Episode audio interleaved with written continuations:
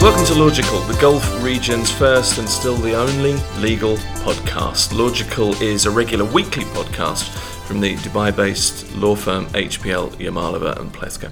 I'm Tim Elliott, once again here at the firm's offices on the 18th floor of Reef Tower in Jumeirah Lakes Towers with the managing partner, Ludmila Yamalova. Nice to see you.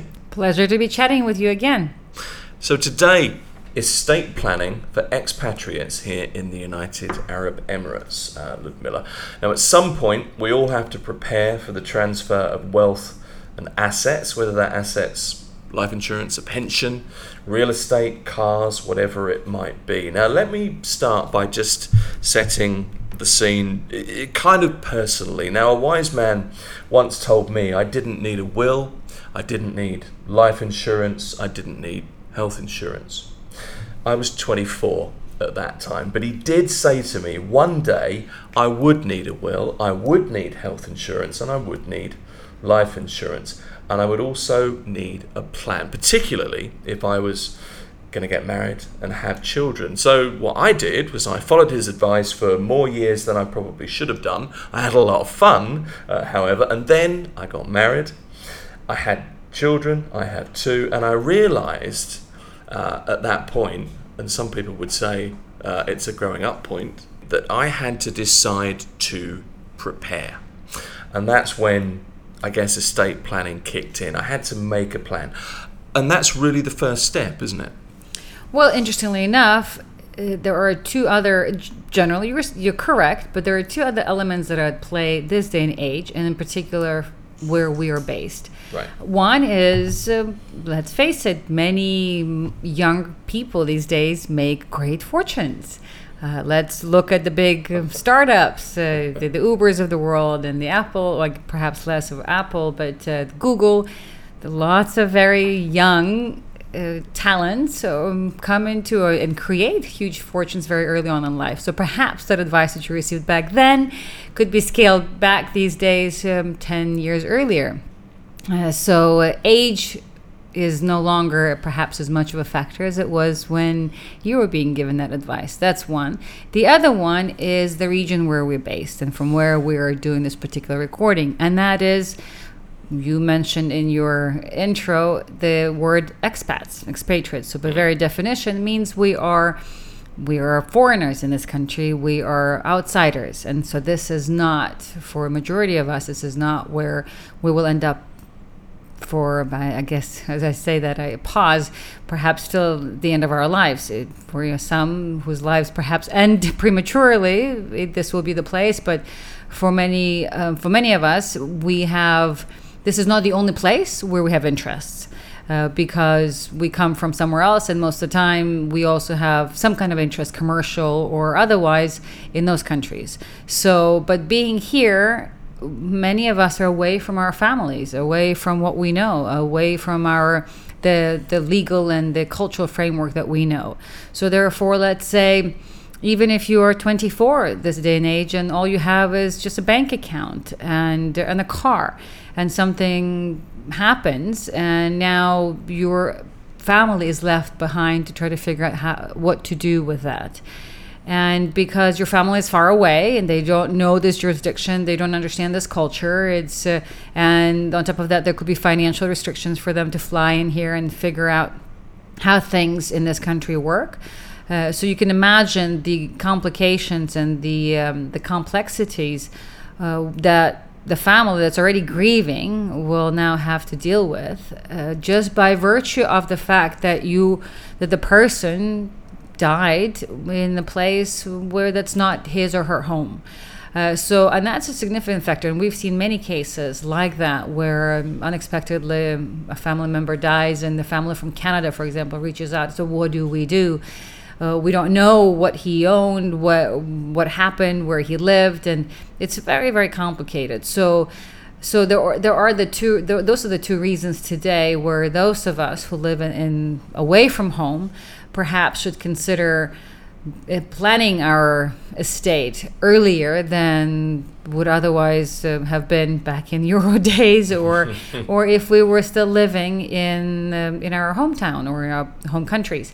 And it's also because in their home countries, even if you don't have a will, there is a legal system that by now most likely uh, has a pretty clear framework as to how the estate will be disposed of or distributed, and that general framework perhaps works for most people without even having to, to draft a will.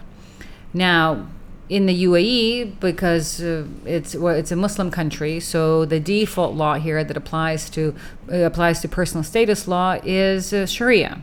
Uh, so you always right away off the off the bat you have potentially conflict of laws. You have Sharia if um, if the estate is being distributed as per uh, for as per Sharia, and you have potentially laws that you could rely on um, that would be laws of your home country. If you can establish what your home country is, what your home country is, because again, there are so many couples here living with multiple nationalities, and and when you mix that uh, and add another another spouse or children, and children have different nationalities. So sometimes it's even difficult to figure out which nationality would apply to the disposition of an estate. Each case is unique, clearly, but let's assume you decide to plan. Um, there are a number of things that you have to do that you have to, I guess, put into place. For example, insurance, uh, a will, perhaps a trust. But let's just run through some of those points. Let's start uh, with, I, I guess, life insurance. Well, if I may, let's just start the whatever we the the list of suggestions will will cover certainly may apply to non-Muslims because Okay. anything to do with Muslims, uh, there are limited options in terms of what Muslims can do away from Sharia. Right. Uh, so, but I will cover the Muslim um, um, couples only because it certainly, or a Muslim um, case because it obviously applies. If general under Sharia, it's uh, the estate will be distributed as per, per Sharia, which means not as per a will. Uh, now, it is possible for Muslims, however, to will one third of their estate. And a lot of people don't know that. And you can have this will drafted beforehand. And so now, obviously, when the time comes, uh, the, pro- uh, the the matter will be how do you how do you prove that that will refers to one third of the estate? Uh, so, but but it is possible, and it's advisable that um, all those Muslims who may consider giving uh, giving a will, that they do so by kind of early on in the process. Right. Uh, otherwise, uh, the the rest of their estate will be uh, will be adjudicated as per Sharia. And with, with regards to non-Muslims, it, it the law in the UAE does allow for to, to rely on the laws of the testator, so the deceased home country, uh, for the application of their estate. And so, and that would obviously, and that would kind of depend on whether you were using the will or the, using actually a court order from the home country. I mean, it can be quite complex. But in general terms, a will, having a will, is highly advisable. So, and that is one instrument for estate planning. The other ones, like you said, life insurance. Life insurance is an instrument that's uh, very frequently used in certain other jurisdictions. Uh, and it's also available in the UAE. And in fact, uh, if um, if you were to take a mortgage in the UAE, as part of the process, the bank requires for you to have life insurance, and the proceeds of which or go to the bank. So those those instruments are available and certainly should be considered. But I will tell you from experience, they are very rarely used or relied on in this country. But certainly something important to to remind and to at least consider to avail yourself of. Uh, then you also you mentioned the word trust. Trust is more complicated in this country because uh, trust, uh, depending on as a general rule, trusts are not really enforceable or recognized in the UAE. Now the DIFC, which there are separate free zone called the Dubai International Financial Center, this is DIFC. They have recently introduced trust law. So uh, apart from the DIFC, trust are not really recognizable here, but you can do a trust that resides outside of the UAE. So that's certainly another tool uh, that's available. But trusts can be expensive, and so you need to really have enough money to to uh, to make it worthwhile for you to hire and lawyers and accountants and various consultants to set up these highly complicated legal structures. Then you also mentioned, and this is very relevant, pensions. Well, in the UAE, unless you're an Emirati citizen, pensions are not usually available in just ordinary employment cases or circumstances, and that's because we don't really have a pension pension system here that's available to expats yet. However, there are discussions of um, similar system or system, system to that effect being introduced. So something to wait and see. But for the time being, it's not available in the greater UAE. Uh, so pension, while otherwise is a good instrument to use elsewhere, it may not be an option here. Also, there's another instrument called the power of attorney or POA, and many people deem POA to be the equivalent, if you will, of a will. But it is not so because the power of attorney by its very nature its very existence depends on or is based on that person being alive. So the minute the person dies the power of attorney dies with with that person. So that's in legal terms. Now in practical terms unless somebody knows that the person is no longer alive they you, so you can use that physical copy of the POA and continue to use it but it is against the law and it is considered fraud. Uh, so yet we are often being approached by people saying, "Hey, listen, I've got a POA, and so and so family, such and such fellow member has passed away. I'm planning to use this on the basis of the POA." Well, it's very important to highlight that that is illegal and constitutes fraud. Uh, let me uh, ask you about that. I was going to ask you about financial power of attorney. How does that, or can that be, under UAE law, transferred to a trusted person who would effectively be seen, I guess, in other jurisdictions as an executor? of an estate?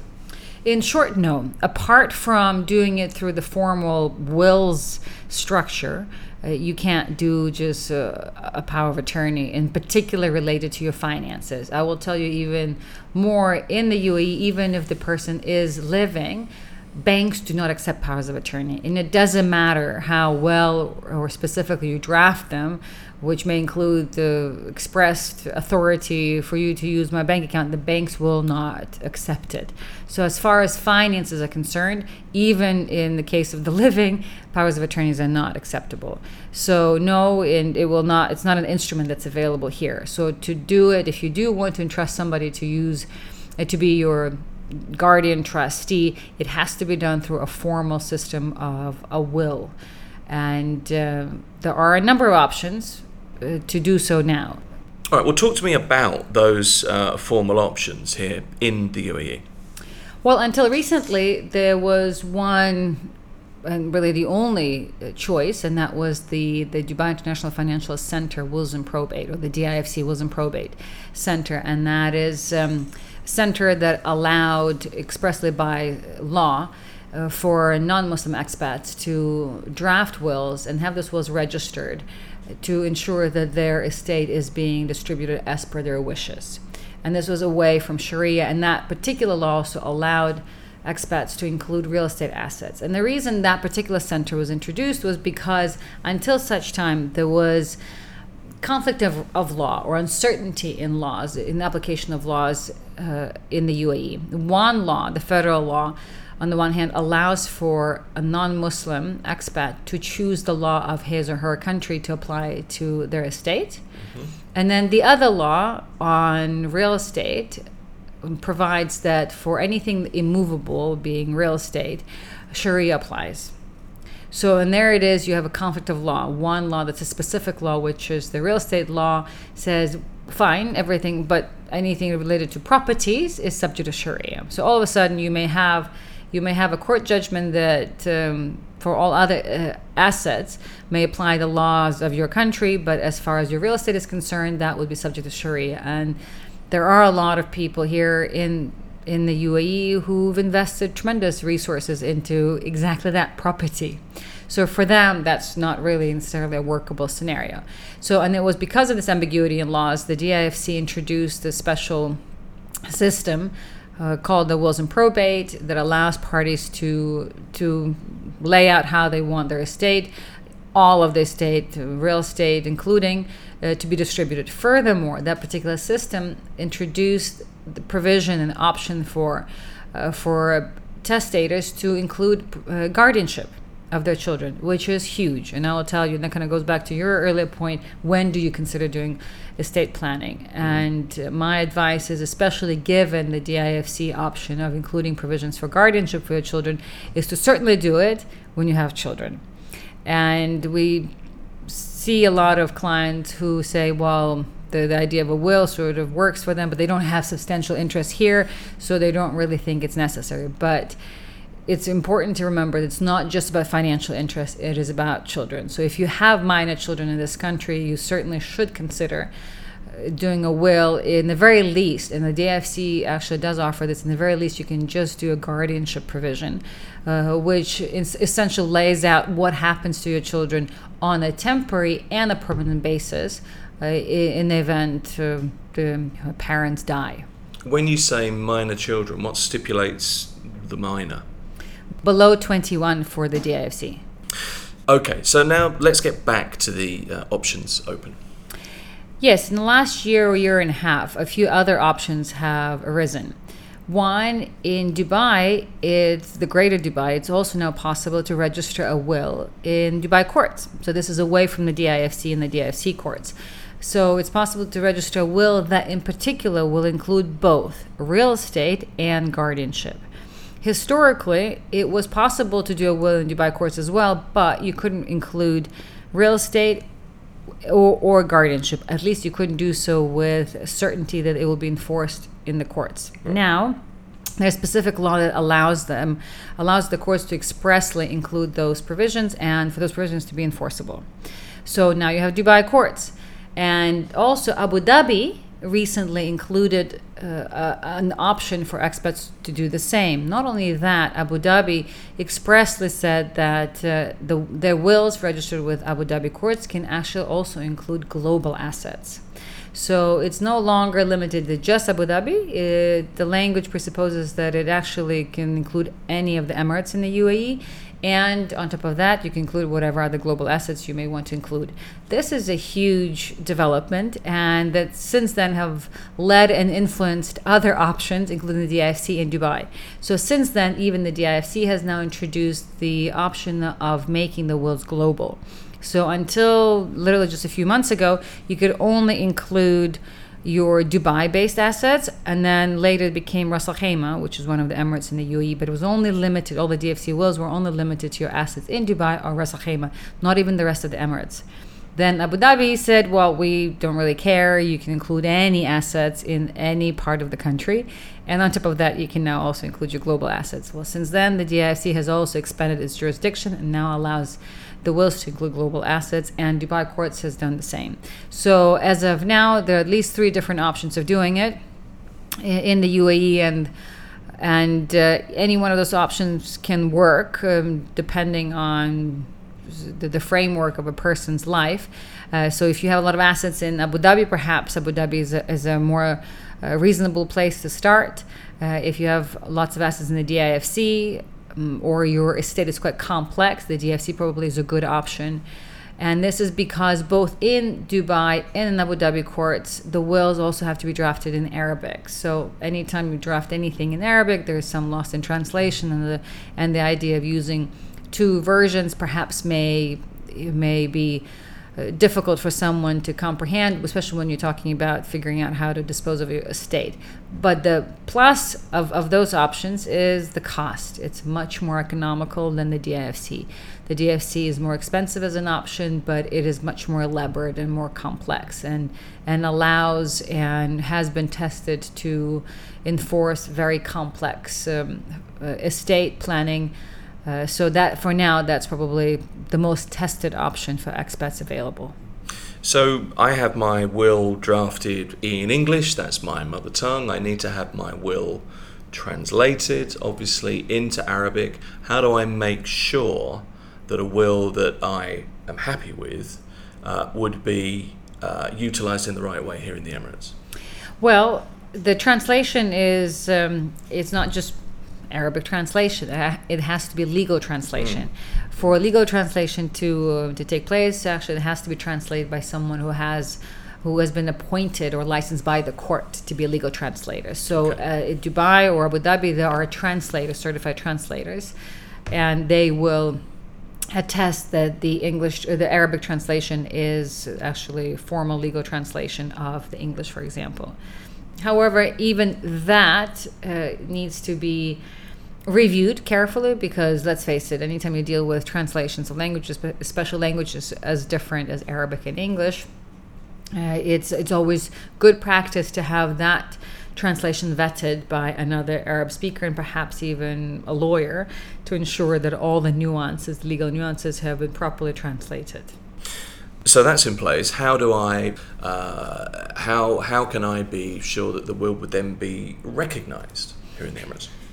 Well, and this is why these options exist, and uh, because if if you've done one of those wills through any one of those options, at least in theory, your will has first of all you've drafted a will. 2nd mm-hmm. of all, you have registered registered with a particular government authority. So right. just by virtue of that alone, you have already evidence and proof that has been registered with the right authority that at least that instrument was meant to happen, that it wasn't some kind of a document that was drafted 20 years ago or by somebody else. So, at least by that, you've verified the authenticity of that document. Now, challenging the will is a separate question, and the idea of the DIFC and, and these other wills is that they should not be challenged, right? That you do this so that you have the certainty of this will being enforced. However, as we say that, it's in practice, and it applies to in any jurisdiction. There are always ways to challenge. So, for example, if you have a will in the DIFC or in Dubai courts uh, that can potentially conflict with the laws of your country, your home country, you can see how, for example, the beneficiaries from your home country can come here and challenge that will because after all, the will was based on, supposedly based on the laws of the deceased home country, right? Yep. Because it's not Sharia, it's some other law, and the law is the law of their country. So if now someone comes from that jurisdiction and, and challenges the validity of that uh, will because it conflicts with those laws, then you can see how it opens up a Pandora's box, and it's it's a real scenario. So therefore, our advice is that to all the to testators out there, those who are planning to draft a will, bear that in mind. So your will, it's, it's always better to have an instrument than not, but bear in mind that you can't, for example, in certain laws, you cannot, in certain jurisdictions, you cannot disinherit your children. So if you have a will here that uh, where by virtue of this will you've given your assets to everyone, to your estate, everyone other than your children, and in your country that's that's against public order you can see how that will can fall apart so as if you were thinking of doing a will just you should have at least some general framework understanding of your laws from your home country so that I mean, the idea of doing this will is that you can you have some certainty about what happens after your death. So, a little bit of due diligence and a little bit of uh, of consultation with the right authorities um, should always be done before before you invest in drafting this instrument here and relying on it. Scratching the surface, I think, of estate planning is a subject we're going to come back to in a future podcast. Ludmila Yamalova is the managing partner of the Dubai based law firm Yamalova and Plewka. As ever, thank you. Thank you. Always a joy to be chatting with you. That's it for another edition of the Logical Podcast. Don't forget, if there's a specific question you need an answer to, not just estate planning, get in touch via lylawyers.com or any of our social channels and we'll try to answer it in a future edition of Logical.